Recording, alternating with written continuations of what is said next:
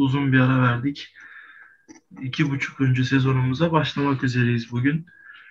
Ee, başlamak üzereyiz diyorum çünkü biz sezonlara dört programla anca başlayabiliyoruz. Ee, programlarımız uzun uzun olduğu için e, takımları da her e, programda dörder beşer ta- takım değerlendirip öyle başlıyoruz sezona ancak başlayabiliyoruz. Çünkü tüm takımları bir programda değerlendirme imkanımız olmuyor. Bugün de iki buçukuncu sezonumuza e, Cem abiyle başlıyoruz. Abi hoş geldin öncelikle. Hoş bulduk. Merhabalar herkese. Nasılsın abi? İyisindir umarım. İyiyim gayet. Keyifliyim. Yeni de bir e, sezona giriş yapacağız.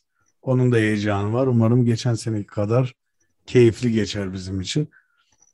Sen de iyisindir umarım bu arada. Ben de iyiyim abi. Çok teşekkür ederim. İki buçukuncu sezon diyorum. Çünkü gönül rahatlığıyla biz ikinci sezona başlıyoruz diyemiyorum. Biz e, ilk programa başladığımızda playoff'larla başlamıştık. Geçen sezon bir de bu sezon Buçuk sayılıyor o yüzden İki diyorsun. buçuk sayılıyor. O yüzden iki buçukuncu sezon dedim. Bugün Okan yok. Aslında biz bugün şöyle bir e, şey yaptık. Artık programları ikişer ikişer devam ettireceğiz. Ama hepimizi aynı sayıda görebileceksiniz. Onu söyleyeyim. Çünkü 3 kişi olduğunda ciddi anlamda süre sıkıntısı oluyor. Süreyi de 40 dakikaya minimalize ettiğimiz zaman ciddi anlamda e, bizim programlarımız artık son bölümlerde biliyorsun abi bir saate, bir buçuk saat falan bulmaya başlamıştık üçlü programlar. Hı hı. Bu- Bundan sonra ikili ikili ya ben Cem abi ya Okan Cem abi ya da benle Okan. Yani böyle böyle ayarlayacağız kendimizi artık hangimiz müsait olursak öyle devam edeceğiz. Fazla uzatmadan abi hemen başlamak istiyorum. Çünkü bomba gibi bir dönem geçirdik aslında.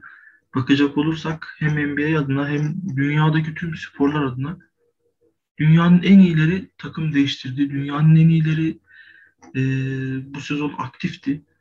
NBA'de genel olarak abi şu anda takım takım bazı bakmadık, bakmadığınız zaman nasıl bir e, trade dönemi veyahut da e, free agent dönemi geçirdiğimizi söyleyebilirsin.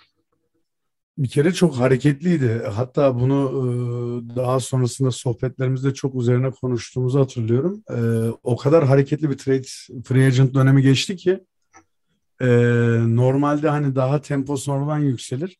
O kadar hızlı bir giriş oldu ki daha da yükselecek zannettik. Bir doğal olarak hani trade'ler falan yapıldıktan sonra bir beklenti yüksekte kalınca böyle bir aptala bağladık. Hani ne oluyor lan hani daha trade yok mu bir şey yok mu falan gibi bir boşluğa düştük açıkçası. E, bomba gibi giriş oldu. Dediğim gibi bu sene zaten biliyorsun beraber de e, program yapmıştık. Draftları e, gayet keyifle takip ettik. Çok güzel isimler var. Beni de çok heyecanlandıran isimler var bu sene. Keyifli bir sezon olacağını düşünüyorum yine NBA'in. Merakla bekliyoruz bakalım. Ben de abi aynen öyle düşünüyorum. Hani geçen sene benim izlediğim en özel sezonlardan bir tanesiydi. Özellikle Doğu finallerinde Batı finallerinde yaşananlar Phoenix'in o serüveni, e, Atlanta ve Milwaukee'nin serüveni, Antetokounmpo şampiyonu ama bence bu sezon geçen sezonun daha da önüne gidecek. Takımı koruyanlar, takımı güçlendirenler, ana parçayı güçlendirip yedek parçaları koruyanlar yani bir sürü olaylar yaşandı. Hemen hiç lafı uzatmadan Chicago Bulls'la başlamak istiyorum abi. Bence Doğu'nun karakteristik olarak en doğru oyuncularını alıp oyunsal anlamda yeni nesil oyun anlamında da en kötü oyuncu takımı. Ee, şöyle söyleyeyim. Oyun bir bilgi verip hemen topu sana atacağım abi. Biliyorsun Hı hı. bilgi dediğim benim yorumum. Ee, biliyorsun abi oyun artık e, ikilik veyahut da içe girip dışarı değil. Oyun artık dış mesafe şutları ne kadar uzaktan şut alabil, atabilen oyuncun varsa o kadar iyi oyuncun var falan. E, o kadar maç kazanırsın falan fişman derken oyun ciddi anlamda e, dış mesafe şutlarına yöneldi. Ve bu sezon Chicago Bulls'un kadrosuna kattığı isimlerden öyle aman aman bir şutör yok. Abi sen de zaten biliyorsun Chicago Bulls'a kimler geldi, kimler gitti. Ee, ama ben öyle hemen kısa bir özet geçeyim. Lonzo Ball geldi. Pelicans'tan 4 sene 85 milyon dolara anlaştılar. Lonzo Ball'a karşılık Satoranski, Garrett Temple ve 2 şutör draft hakkını gönderdiler Pelicans'a. DeMar DeRozan'ı 3 yıl 85 milyon dolara Chicago Bulls'tan aldılar ve Chicago Bulls'a da Thaddeus Young, Alperen Aminu birinci ve iki, iki tane ikinci tur draft hakkı verdiler. Alex Caruso, yani The God, e, 4 sene 37 milyon dolar Lakers'a, Lakers'tan geldi. Tony Bradley de 2 sene e, Thunder'dan iki seneliğine geldi. Daha maaş açıklaması yapılmadı Tony Bradley'e. Abi bu gelen isimler hakkında neler düşünüyorsun? Ee, şimdi şöyle bir şey söyleyebilirim. Baştan şunu söyleyeyim. Bence bu, e, çünkü bir iki başka soran arkadaş da çıktı. Abi bu takım iş yapar mı? Direkt şey dedim ben. Bu sene playoff'u görecektir bu takım ya. Ben en azından inanıyorum. Ee, senin de dediğin gibi NBA'in e, biraz daha dışa evrildiği, özellikle son 3-5 yıl iyice artık dış oyuna e, evrildi. Ee, bunu düşündüğümüzde çok keskin şutörler değil bu oyuncular. Bunu da düşündüğümüz zaman nasıl bir şey deneyecekler beni açıkçası e, bayağı heyecanlandırıyor. İlginç bir oyun kuracaklarını düşünüyorum. Ben öncelikle onu söyleyeyim. E, Lonzo Ball'ın mesela buraya gelmesi onun için rehabilite anlamında da iyi bir hamle oldu bence. Çünkü yenilenmesi lazımdı. Zaten biliyorsun lige girerken de babasının baskısıyla istemsizce bir e, sevilmeyen profil haline de gelmişti kendisi. E, New Orleans'ta da bayağıdır mutsuzdu yani aslında. Bir şeyler yap, yapamıyordu da yani. Hani ne çıkar içinden hep beraber göreceğiz. Onu hep beraber göreceğiz ama bence iyi bir e, transfer oldu o anlamda trade oldu diyebilirim. Onun dışında ben burada bir tek DeRozan'ı bir tık e, şey görüyorum soru işareti. Neden dersen artık yaşından da kaynaklı oyunu orta mesafede oynamayı seven bir adam. Çok keskin bir dış şutör değil. Yani üçlükleri çok keskin değildir.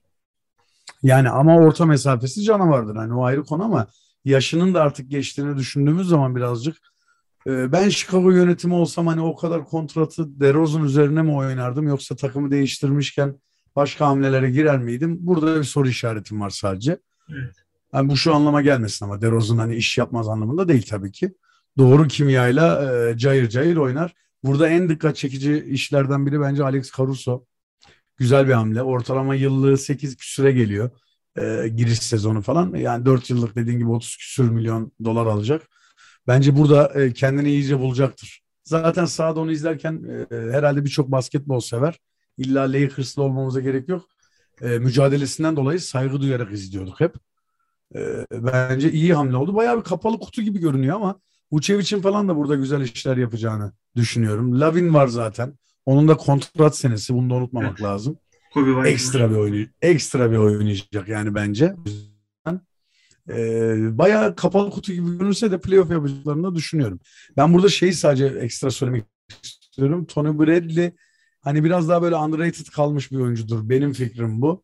Ee, mücadele kısmında özellikle. Elinden geleni yapan, yapmayı seven bir profil.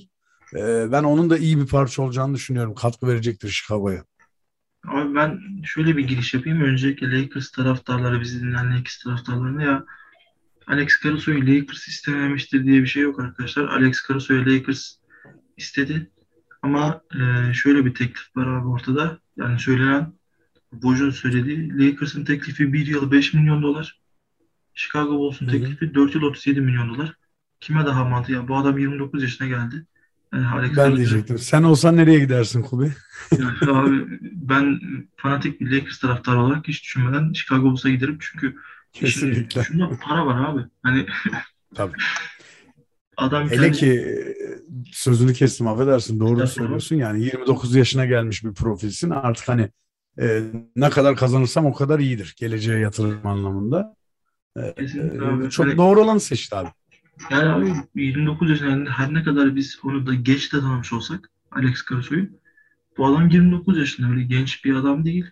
4 yıl 37 milyon dolar yani 29 yaşında orta seviye bir takım, orta seviye bir oyuncu olarak kimse reddetmez. Hani Alex Caruso belki de Kesinlikle. kariyerinin son büyük kontratını aldı. Bunu da kaçıramazdı. Ben bu sezonun e, trade'lerinden biri olarak görüyorum Lonzo bunda. Çünkü hı hı. Yani bir beklentiyle geldi. E, Lakers'a evet. babasının sözleri şu bu ben öyle bakmıyorum. Zaten bence babasının sözleri olmasa da ya ilk ikiden olmasa bile ilk beşten seçilebilecek bir oyuncuydu. Ee, Yeteneksiz değil zaten ben, bu arada ben de öyle düşünüyorum yani. Abi zaten Lonzo Ball NBA'ye girdiklerini girdiğini de söylüyorlardı. Hani en yeteneklisi en küçükleri diyorlardı Lamelo için. E, Lamelo için diyorlardı aynı. Gerçekten de öyle. Hani en yeteneklisi en küçükleri ama Lonzo'nun da e, pas yeti gerek pas yeteneği gerek zaten Lonzo şu anda takımda birinci, ikinci, üç. Lonzo şu an takımda ilk dört şutör değil. Lonzo şu an şut konusunda beşinci isim Chicago'da. Ben şey diyebilirim ya tabii ki tam o profil değil ama oyun kullanış şeklini, oyunu e, görüş şekli şeye çok benzetiyorum Stockton'a. Stockton daha iyi üçtördür. E, ama Evet. hani şey diyelim bu 90'lardaki point guard dediğimiz klasik point guardlar var ya şutu Evet. öncelik almaz. Öncelik oyunu kurmak, e, oyunu görmek, oyunu açmak, arkadaşlarını beslemek. Öncelik işi budur. Gerektiğinde de şut atar. Çok sorumluluk almaz. Tam o profile çok uygun bir adam yani Lonzo. Bence anlamda. yani bu sezon Lonzo'dan şöyle istatistikler görebiliriz. Hani 4-27'den 4 sayı 20 asist 7 rebound falan böyle değişik istatistikler görebiliriz. Çünkü bu adam top alıp dağıtacak. Bu adam topu alıp Sa- Sana çok benzer düşünüyorum evet. Yani hani belki e, 10 sayı barajını aşmayan bir sayı ortalaması belki. Ama onun üzerinde asist ortalamaları falan görebiliriz. kesinlikle. Yani bu adam artık topu aldığı zaman kaldırıp o değişik e, topu sol omzuna alıp sağ omzundan çıkardığı şut stilini kullanmayacak. Onu görmeyeceğiz çok, çok fazla. Ama takım besleyişi olarak büyük iş yapabilir. Lonzo için de ayrı bir parantez açıyorum. Demar DeRozan konusunda tabii sana katılıyorum. Demar DeRozan'a verilen kontrat gerekli miydi? Burası artık e, önümüzdeki günlerde yani Kumar gibi diyebiliriz herhalde değil mi? Evet yani hiç kimse sahaya Yani. çıkmadan bunu bilemezdi. Tabii. Ee, bunu da Demar DeRozan'la beraber göreceğiz. Belki de Demar DeRozan oyununu çok fazla geliştirip bize çok büyük sürprizler yapabilecek. Tabii. Yani. Ee, ya, bir Chicago Bulls Doğu'yu böyle sürklase etti. Ee, Chicago'dan ayrılıp biraz daha böyle e, Son of a Beach derler ya hani LeBron'un. Miami'ye gittiğinde şey değil, sahil çocuğu demişlerdi. Ee, Aynen. orada bir gönderme yapıp Miami Heat'e geçmek istedim çünkü Miami Heat çok ciddi anlamda hareketli bir e, trade dönemi geçirdi. Evet. Öncelikli olarak takım içine şey yaptılar. Takım içi e, sözleşmeleri uzattılar. Uzatıp gönderdiler. Hani e, bu sınırlı serbest falan o olaylardan dolayı. Ama genel Hı olarak hı. e, şu takım takım korudular. Öncelikli olarak Jimmy Butler'a 4 sene 184 milyon dolar gibi bence ke- kesinlikle hak edilmiş bir kontrat verdiler. Hı hı. E, Duncan Robinson 5 sene 90 milyon dolara o da kaldı. Goran Dragic takım opsiyonu takı- takım e, Miami Heat opsiyonu vardı. Miami Heat opsiyonu kullandı ama şu anda Dallas konuşuluyor. Büyük ihtimalle Dallas olacak zaten Goran Dragic gidecek. Çünkü Kyle Lowry varken ne gerek var? E, Aynen. PJ Tucker geldi 2 sene 15 milyon dolara. Ee, Kyle Lowry 3 sene 90 milyon dolara. Toronto ilk önce 3 sene 90 milyon dolara sözleşme imzaladı. Ondan sonra da gönderdi. Gayet bence Toronto adına en olumlu, olumlu hamlelerden biriydi. Devine Dedmon, Gabe Vincent, e, Markieff Morris, Victor Oladipo, Udonis Haslem. Haslem büyük ihtimalle zaten son sezonuna girecek bu sezon. Onu da belirtelim. Aynen. O Emekli gene yani. abi modunda takılacak muhtemelen. Evet abi ve, ve büyük ihtimalle yine bence G League'de mücadele edecek ama G, ya bu sezon Summer League'deki mücadelesiyle bizi onurlandıran Ömer Yurtseven iki seneliğine e, Miami Evet. Heat'le imzaladı. O da bizi gururlandırdı. Hemen gidenler zaten çok kısa hemen bahsedip topu sana atacağım abi. Andre Iguodala. Warriors'a gitti. Ariza Lakers'a gitti. Bielitsa o da Warriors'a gitti. Kendrick Nunn da 2 sene 10 milyon dolar Lakers'a geldi. Abi Miami Heat sence bu nasıl bir dönem geçirdi? Bence muazzam. Yani şu anda aktif şekilde NBA'in en iyi savunma yapan takımların başında geliyor diyebilirim. Yani perimetre defansta mesela ki e, Kyle Lowry çok iyi bir savunmacıdır. Butler'ı konuşmamıza gerek yok. Adebayo'su vesaire e, savunma anlamında taş gibi bir takım çıkardılar bana sorarsan. Bir kere en çok gözüme çarpan o. E, onun dışında dediğin gibi e, Robinson'ın e, Robinson gibi şütörler de var. Bunlara ekstra kontrat verip hani o işte motivasyon kısmını da biraz halletmiş görünüyorlar. Oladipo gibi bir parçayı minimum kontratla tutuyorlar. Çok iyi bir şey. Ee, çok göze batmayan ben biraz daha hani ön plandan ziyade biraz arka tarafını konuşmak istiyorum Miami'nin. Çünkü e, dediğim gibi zaten o ilk 5 profile baktığın zaman gerçekten hayvani bir kadro. Gayet güzel bir güçlenme diyeyim Miami'nin. Mesela Halep Martin var Charlotte'da. Keskin bir şutördür yani. İyi bir şutördür. Evet. Yani bunlar çok ses getirmiyor böyle görünmüyor genelde trade'lerde ama çok doğru nokta atışlar. Çünkü ne bileyim bir Butler'a ya da Adebayo'ya içeride en ufak bir ikili sıkıştırmada nasıl geçmişte Miami'de gördük ya Duncan Robinson'la Hero üzerinden çizilen üçlük setleri e, bomboş kalıyorlar. Halep Martin de boş kaldığında anında yapıştırabilecek adam. Ki Oladipo da bu anlamda çok etkili. Bence kadro mühendisliği konusunda yine e, Petrali güzel işler yaptı. Bu adam işi biliyor abi ya. Yani e, gerçekten NBA'in hani biz nasıl bazen şey Türkiye Süper Ligi'ni konuşurken şey deriz ya Hikmet Karaman atıyorum Mesut Bakkallara ne hep deriz ya ligi biliyorlar. Ya Petra ile NBA'yi çok iyi bilen bir adam gerçekten bu konuda. Pet, ben e, Miami'den bu sene bayağı umutluyum. Hocam Petrali kurt bir GM diyebilir miyiz? Diyebiliriz net. Yani altına imza atarım. Gerçekten en kurt GM'lerinden biridir hatta yani bence. Evet. Ben dediğim gibi özellikle savunma kısmı benim çok dikkatimi çekiyor. Ee, bayağı güzel mücadeleler izleyeceğimiz, beni heyecanlandıracağım, heyecanlandıracak bir takım kurdular. Ya hocam ben yani Cem abi bilmiyorum ama bana ne kadar katılırsın. Bence bu hamlelerin arasında en gereksizi Markif Morris. Hani, evet. yani Gerek zaten, var mıydı değil mi? Yani zaten yani bir numarayı e, Kyle Lowry ile zaten orayı bir şekilde marke etmişsin. İki numarada zaten Duncan Robinson gibi bir oyuncu var. Üç numarada tamam. da yani Jimmy Butler var. Onun arkasında bu genç çocuğun adı neydi ya? Onu, onu unuttum. Hangisini acaba? Dur bakayım. Bu finallerde LeBron'a omuz atan kimdi abi? İsmini unuttum bir anda. Vincent değil. Dur. Tyler Hero. Hero. Ha Hero. Tyler Hero var. Ya iki Evet 2 ve 3 numarada e, çok opsiyonlu bir kadro. Oladipo da bu arada 1-2 e, oynuyor. Hani çok sıkışsan 3 de oynar. Kısa bir oyuncu 3 için ama e, dediğin gibi 2 ve 3 numarayı çok güzel aslında yedekliyor. Güzel bir rotasyon var orada. Yani şimdi ne gerek var Markif'e? Ne gerek var Markif Morris'e? Zaten Markif Morris'in ismi ilk başta Clippers'la anıldı. Hani kardeşinin yanına, abisinin yanına falan gidecek denildi. Ondan sonra bir anda Miami Heat olunca herkes şaşırdı. Çünkü bence gerek yoktu Markif Morris'e. Şöyle e, tahminimi söylüyorum. Şimdi burada e, power forvetlere baktığımız zaman özellikle hani onun oynadığı mevkide artık gerçi mevki çok önemli değil sen de biliyorsun role göre e, daha etkili oluyor yani NBA'de. Ama biz gene klasik yorumlamaya bakarsak yani dört numaraya baktığımızda hani daha çok PJ Tucker'ı orada kullanacaklar. E, öyle bir durum var. Ama e, Udonis Haslem de eskiden bir dört numaraydı. iyi bir dört numaraydı. Şimdi düşündüğümüz zaman Udonis Haslem bu tempoyu kaldıracak uzunlukta değil. Muhtemelen dediğim gibi daha çok için akıl hocalığı kısmında takılacaktır.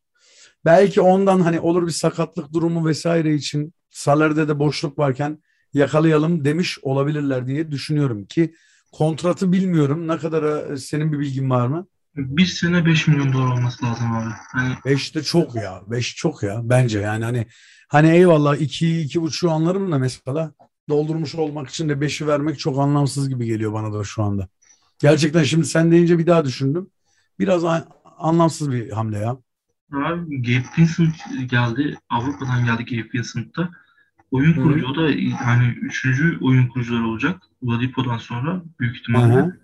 Ona da 2 sene 5 milyon dolar gibi bir rakam verdiler. Ve ciddi anlamda Miami Heat'in çöpe atacak parası vardı. 10 milyon dolarını çöpe attılar.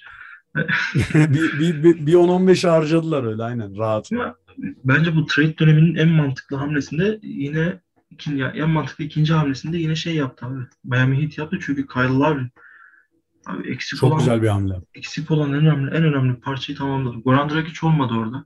Sakatlandıktan sonra bir türlü Hı-hı. ritmi tutturamadı. Hani to- toparlanamadı ya aynen. Bir türlü ritmi tutturamadı. Zaten geçen sezon Miami Heat'in bu denli düşüş yaşamasındaki sebeplerden biri de buydu. Yani Goran Dragic'in o ritmini bir türlü yakalayamamasıydı. Kyle Lowry belki de yaşından dolayı bir sorun olabilir. Çünkü 34 yaşında 3 sene 90 milyon dolar buna garanti olarak vermek. Gerçi biliyorsun abi biz e, Chris Paul'e de yaşlı dedik. Adam neler yaptı. e, tabii aynen yaşlı den, dendi. E, çok eleştiri aldı ama neler gösterdi bize. Ki Lavre'den ben onu bekliyorum onu söyleyeyim. Yani benim şu an Miami kadrosunda en, en ön planda tuttuğum adamlardan biri. Abi geçen seneki kadrolarını koruyup üstünde bir de Lavre hamlesi, Duncan Robinson'a Jimmy Butler'ı sözleşme uzatıp PJ Tucker hamlesiyle beraber de gayet olumlu. Gayet PJ'yi de es geçmeyelim bu arada bak. Çok önemli bir hamle. O da biliyorsun birden beşe kadar bütün pozisyonları savunabilen bir manyak. Manyak diyeceğim çünkü çok zor bir şey yaptığı şey. Yani kolay bir şey değil. Ee, Miami'yi konuşurken başta da söylendiğim gibi aslında savunmaya yapılan bir hamle ama sıkıştığında seni kurtaracak şutlar da atabiliyor. Dış şutu da var. Güzel bir hamle. Tam görev oyuncularını doldurmuşlar birazcık ya. Bu yani benim hoşuma gitti. Miami'nin yapısını beğendim yani ben. Abi yıldız yok. Miami'de hiçbir şekilde yıldız yok. Miami'nin hani en yıldız adamın kim burada senin? Jimmy Butler abi. En büyük yıldız Jimmy Butler. Evet. Hepsini yönlendiriyor. Aynen böyle. Yani geri kalan herkes yıldız seviyesinde performans göstermez ama vasatın altına da düşmez. Hep vasatın üstünde performansını sergiler. Ben bu yıl e, Miami'den ümitliyim ama neler olacak bilmiyorum hani. E, hadi bir sürpriz yapalım. Bu programın sonuna eğer yetişirse ilk dört tahminlerimizi yapalım Doğu'da ve Batı'da. Miami Heat yapacağız mı? Bakalım abi. Deyip tamam. hemen topu Doğu'dan alıp e, hanedanlığa getirelim. Yani bu sezonun en çok konuşulan bizim üstüne program yapma hani se- sezon arasındayken program yapma ihtiyacı duyduğumuz takım Los Angeles Lakers. Hani o kadar saçma bir hamle yaptılar ki ben dedim ki ya bunu program yapalım dedim. Hani bunu yapmamız lazım dedim. Hemen o saçma hamleye gelelim. Washington Wizards'a çok büyük bir takasa girdi. Belki de sezonun en büyük takası, en gereksiz takasıydı. Benim açımdan e, bir tane sevindirici tarafı vardı takasın. Onu da zaten sen hemen anlarsın abi. Russell Westbrook, Hayır, biliyorum zaten tabii. Russell Westbrook geldi. 2024 ikinci tur draft hakkı ve 2028 ikinci tur draft hakkı Los Angeles Lakers'a geldi Washington'dan.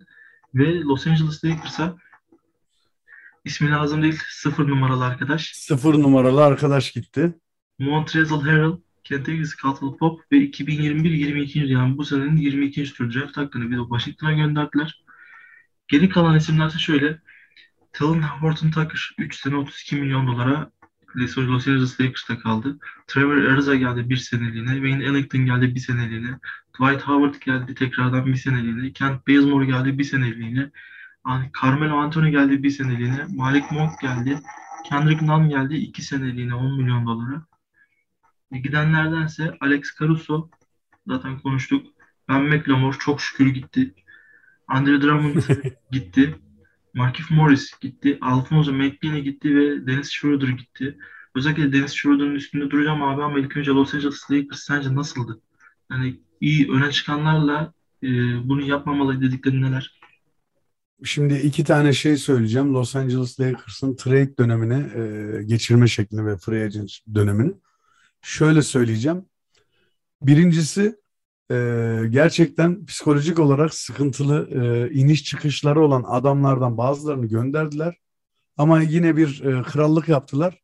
O tarz benzer sıkıntılar olan başka adamlar getirdiler. Bu birinci durum. Yani bazılarını gönderip bazılarını getirdiler ama neden böyle bir şey oldu? Hani benzer bir profil çizecekseniz neden yapıyorsunuz bu hamleyi? En azından hani deli bizim delimiz deyip öbürlerini tanıyordunuz artık. Rehabilite etmiştiniz bir yani bir, bir süreçte en azından. Anlamadım yani ben işin orasını anlamadım. İkincisi bu trade'lerden ve e, anlaşmalardan, sözleşmelerden benim aklıma ilk gelen cevap şu. Şunu demek istiyorlar bize. Biz bu sene şampiyon olmak zorundayız. O yüzden e, yan parçaları yerleştirdik. Birer yıllık kontratları aldık tecrübeli isimlerden. Ona göre bir hamle yaptık. Yani kısa vadede götürmek istiyor Lakers. Evet. Yani... Benim e, ilk bakıştaki e, çıkarımım bu yani. Abi Lakers Philadelphia gibi sabredemedi. Yani Philadelphia da çok Aynen. bir camia ama Philadelphia mesela Joel Embiid'leri Ben Simmons'ları getirene kadar adamların canı çıktı neredeyse. Hani bu seviyeye gelene kadar ciddi anlamda emek ter attılar. Trust the process diye bir şey çıkardılar. Yani Trevor Ariza geldi 36 yaşında. Wayne Ellington geldi 33 yaşında. Düşünüyorum hani Dwight Howard 30 yaş geldi, üzeri. 34 evet. yaşında. Carmelo Anthony geldi Carmelo. 34 yaşında. Hani bu sezon kadroya katılan katılan en küçük isim Malik Monk 25 yaşında. Hani Evet ciddi anlamda Russell Westbrook 32 yaşında. Yani bunlar uzun evet kısa vadede seni idare edebilir ama kısa vadede de problem çıkarabilir. Abi Tabii. yani bu isimler artık 40 dakika, 42 dakika oynayabilecek isimler değil.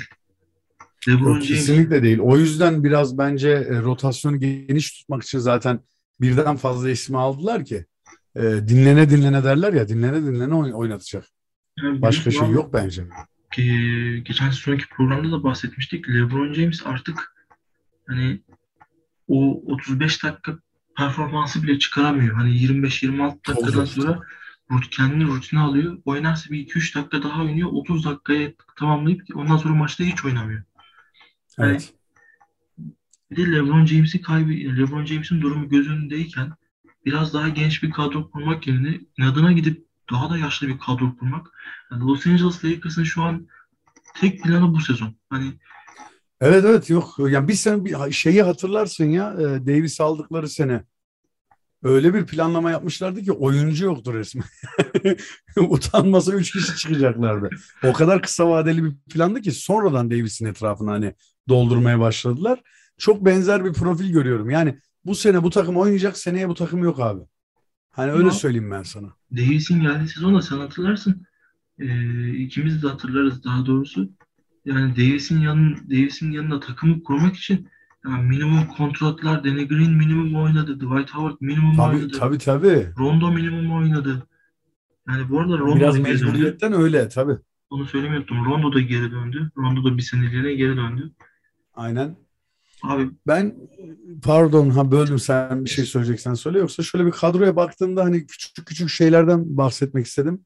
Westbrook tam bir kumar ama geçen seneki Washington'ın e, ikinci dönem playoff'tan hemen önceki döneminde oynadığı oyununu oynarsa o olgunlukta oynarsa Westbrook e, felaket iş yapar. Onu söyleyeyim. Tam bir kumar olarak görüyorum. Tutarsa iyi ki yapmışız diyecekse diyecekler Lakers'lar. Yöneticiler hava atacak. Tutmazsa da abi yöneticilere ağır sallayacak taraftarlar. Bence. Çünkü kontratı da biliyorsun çok yüklü 40 üzeri. Ee, biraz geleceğini de kilitliyor takımın. Böyle bir sıkıntı da var. Ee, şey hamlesini çok iyi buluyorum ama. Kendrick Nunn güzel bir hamle mesela. Ben o çocuğun e, süre bulduğunda bir şeyler yapacağını düşünüyorum en azından. İstikrarsız bir işte Westbrook falan gördüğümüzde oyun sıkıştığında girip bir şeyler yapabilir. En azından eski kolsuz şutörlere e, nazaran ısınınca biraz atan da bir çocuk yani. Abi Nan büyük ihtimalle iki numarayı yedekleyecek. Wayne Ellington'ın yedeği olacak. Çünkü biliyorsun bir eder Rondo gelince işte Russell bir abicilik Rondo... abicilik var burada kardeşim. Abi Lan herkes 30 30 küsür yaşında olunca şey oluyor yani. Önce ben oynayacağım tecrübeliyim gibi. Hepsi abi yani. ben benim bu dönemde Lakers adına sevindiğim tek hamle sıfır numaralı arkadaşın gitmesi oldu ismini söylemek dahi istemiyorum. Allah Washington Wizards taraftarlarına sabır versin. Hani Şaka maka aslında ben diğer tarafını da söyleyeyim. O sıfır numaralı arkadaş için de aslında burada o kadar çok bazı şeyleri tüketmişti ki belki yeni bir yol açabilir. Orada çünkü rolü de fazla olacak. Bakalım belki değişik bir profilde izleyebiliriz. Ben de sevmem kendisini bilirsin. Ondan hiçbir şey ee, Ama orada onun için değişik bir şey olabilir. Ben de olmayacağını düşünüyorum. Ama sevenleri için hala olabilir diyeyim hadi yani. Ondan hiçbir şey olmaz. Aman diyeyim. Hani Allah'a yakın bize uzak olsun. Daha da Lakers'ın kapısını yani Lakers yani Los Angeles şehrinin üstünden uçakla bile geçmesin. Aman diyeyim. O kadar bile yaklaşmasın bize. Aynen. Benim bu dönem çok şaşırdığım tek şey Dennis Schroeder'ın 5.9 milyon dolara Celtics'e gitmesiydi. Çünkü yani sezon ortasında biz 4 yıl 80 milyon dolarlık teklifimizi daha üstün 100 milyon doların üstünde teklif bekliyorum deyip reddetti. Bir Reddetti yıl, evet. Bir yıl 5.9 milyon dolara abi çok şaşırdım İmzaladı. Ya. Evet çok ilginç bir karar oldu. Ona hepimiz şaşırdık yani emin ol. Çünkü dediğin gibi Lakers'tan bayağı yüksek bir kontrat bekliyorum deyip reddetmişti iyi bir maaşı. İstediği gibi gitmedi demek ya abi işler. Orada bir şeyler oldu. İyi bir rest yedi muhtemelen Lakers'tan. Başka da bir şey bulamayınca bastına sarıldı abi o maaşı duyunca. Ya Dennis Schroeder'ın böyle bir hamle yapması hem benim adıma hem de e, bence bizi izleyen herkes adına çok bizi dinleyen, izleyen demeyeyim de bizi dinleyen herkes adına çok çok şaşırtıcı bir hamleydi deyip bugünkü programın son takımına geçmek istiyorum. E, bu sezon herkesin destekleyeceği bir takım. Houston Rockets aslında çok fazla hamle yapmadı. Fahri, Fahri Houston'lu olduk değil mi? Türk, tüm Türkiye şu anda Fahri Houston'lu abi. Aynen öyle. Aslında trade dönemini çok hareketli geçirmediler. Ama draft dönemini çok harika geçirdi. Draft, yaptıkları draftlar hepsi nokta atışı diye draft programımızda var. Hep yani şu anda e, bu program bunu dinledikten sonra eğer dinlemediyseniz gidip draft programımızı dinleyebilirsiniz. The Paint Arena'dan. Ve onda, orada da ciddi anlamda Houston'u övdük ama burada biraz Houston'a kısa kısa yer vereceğiz. Çünkü diğer takımlar baba baba transfer trade dönemi yapmıştı. Houston'da ise 2-3 tane hamle oldu. Geri kalanların hepsi beklendik şeyler oldu. Houston'da öncelikle abi 2021 16. draft hakkı gitti. Neden gitti? Çünkü bir, birinci tur yani gelecek birinci gelecek tur draft hakkı yani e, Houston istediği zaman Thunder'ın birinci draft, tur draft hakkını alabilecek gelecekte. iki tane. Aynen. Avery Bradley gitti. 5.9 milyon dolar takım opsiyonu vardı. Kullanmadılar. Sterling Brown gitti bir Kelly Olynyk bence en sevindirici hamleydi Kelly Olynyk Houston adına. Kim geldi? David Enwaba geldi. Ve Daniel Tice geldi. Daniel Tice'ın ben pek fazla oynayabileceğini düşünmüyorum çünkü Alperen'in formayı bırakacağını düşünmüyorum açık söyleyeyim. Aynen. Alperen asılacaktır. Ben de öyle düşünüyorum. Sen ne düşünüyorsun abi? Houston çok e, rahat bir trade dönemi geçirdi. Çünkü draftleri çok ya. Evet. Zaten güzelce e, bahsettin sen de. Draft döneminde konuşmuştuk. E, bayağı da övdük. Draft e, pardon draft dönemini. Draft dönemi çok hareketli geçti. Trade dönemi bir o kadar sakin geçti.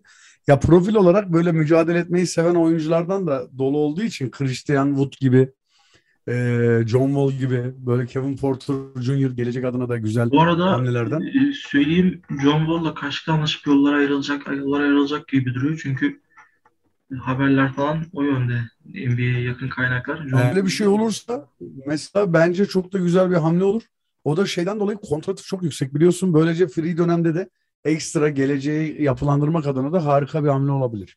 Aynen. Zaten üstünden bu anlamda ben böyle çok büyük şeyler beklemiyorum. Zaten batıdalar.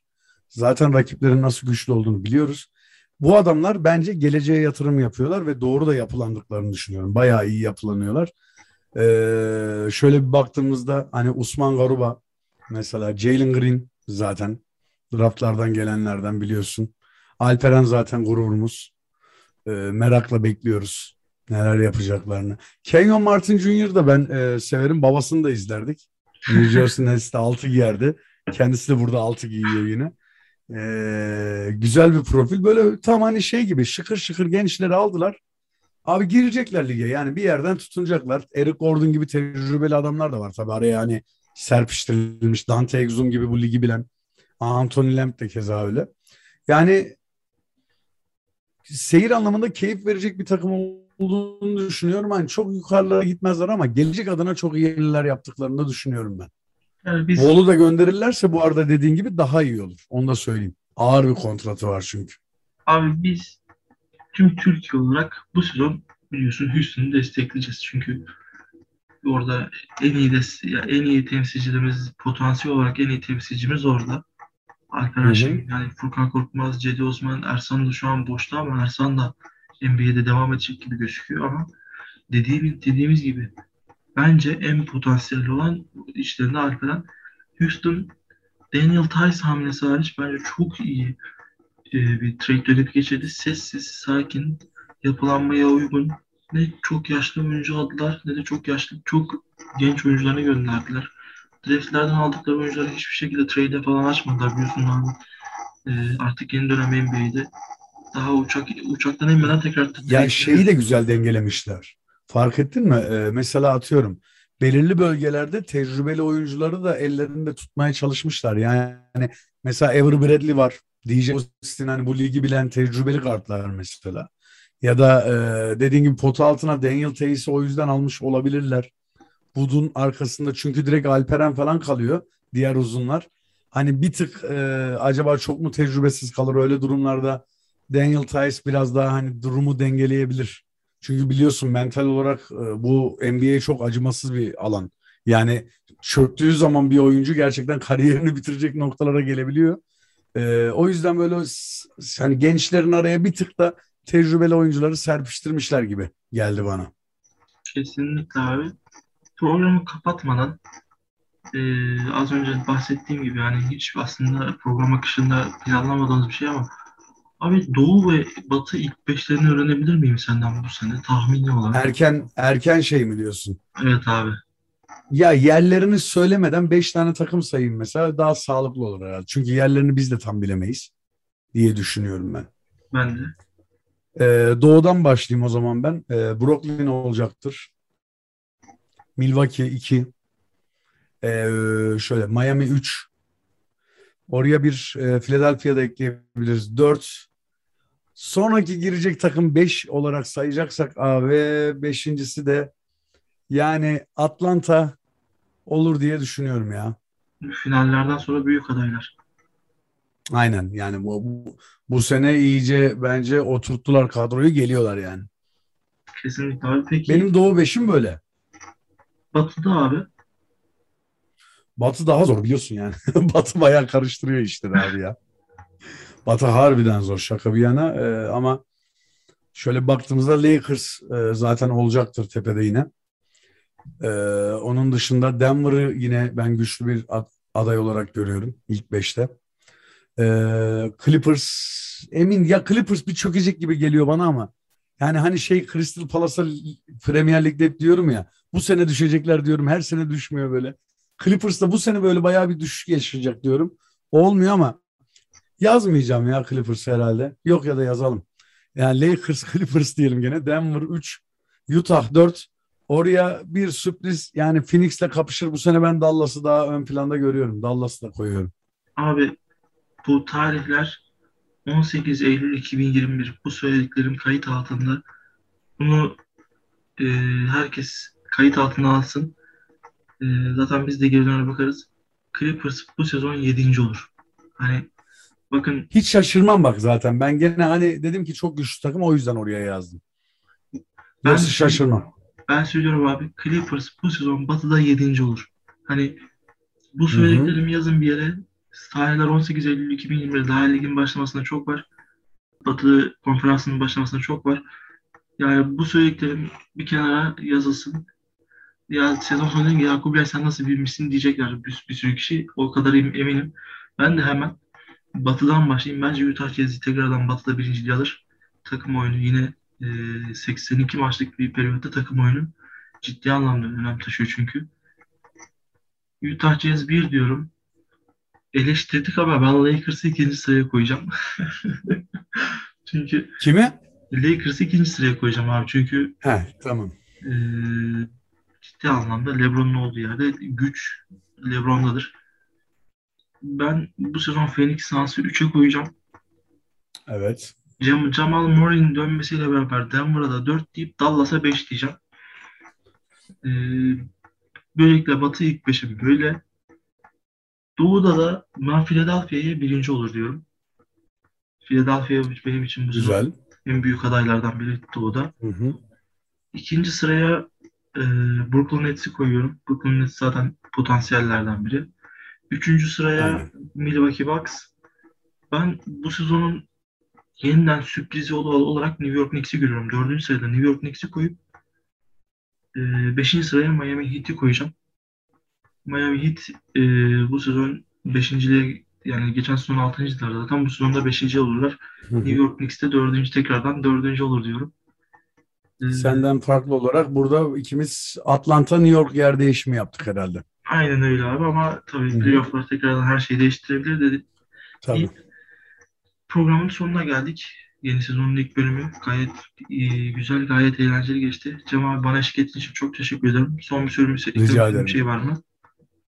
Ee, keyifli bir sezon bizi bekliyor. İyice böyle beklerken kendimizi yükseltelim. Heyecanlanalım. Zaten bol bol üzerine konuşmalar yapacağız. Ben de keyifli sezonu gayet güzel bir şekilde 82 maçın hepsinde olmasa da elimizden geldiğince izlemeye çalışacağız. Sağlıcakla kalın diyorum. Aşınızı olun deyip e, sosyal içeriğimizde size ilk bölümü veda edelim. Kendinize iyi bakın. Görüşmek üzere.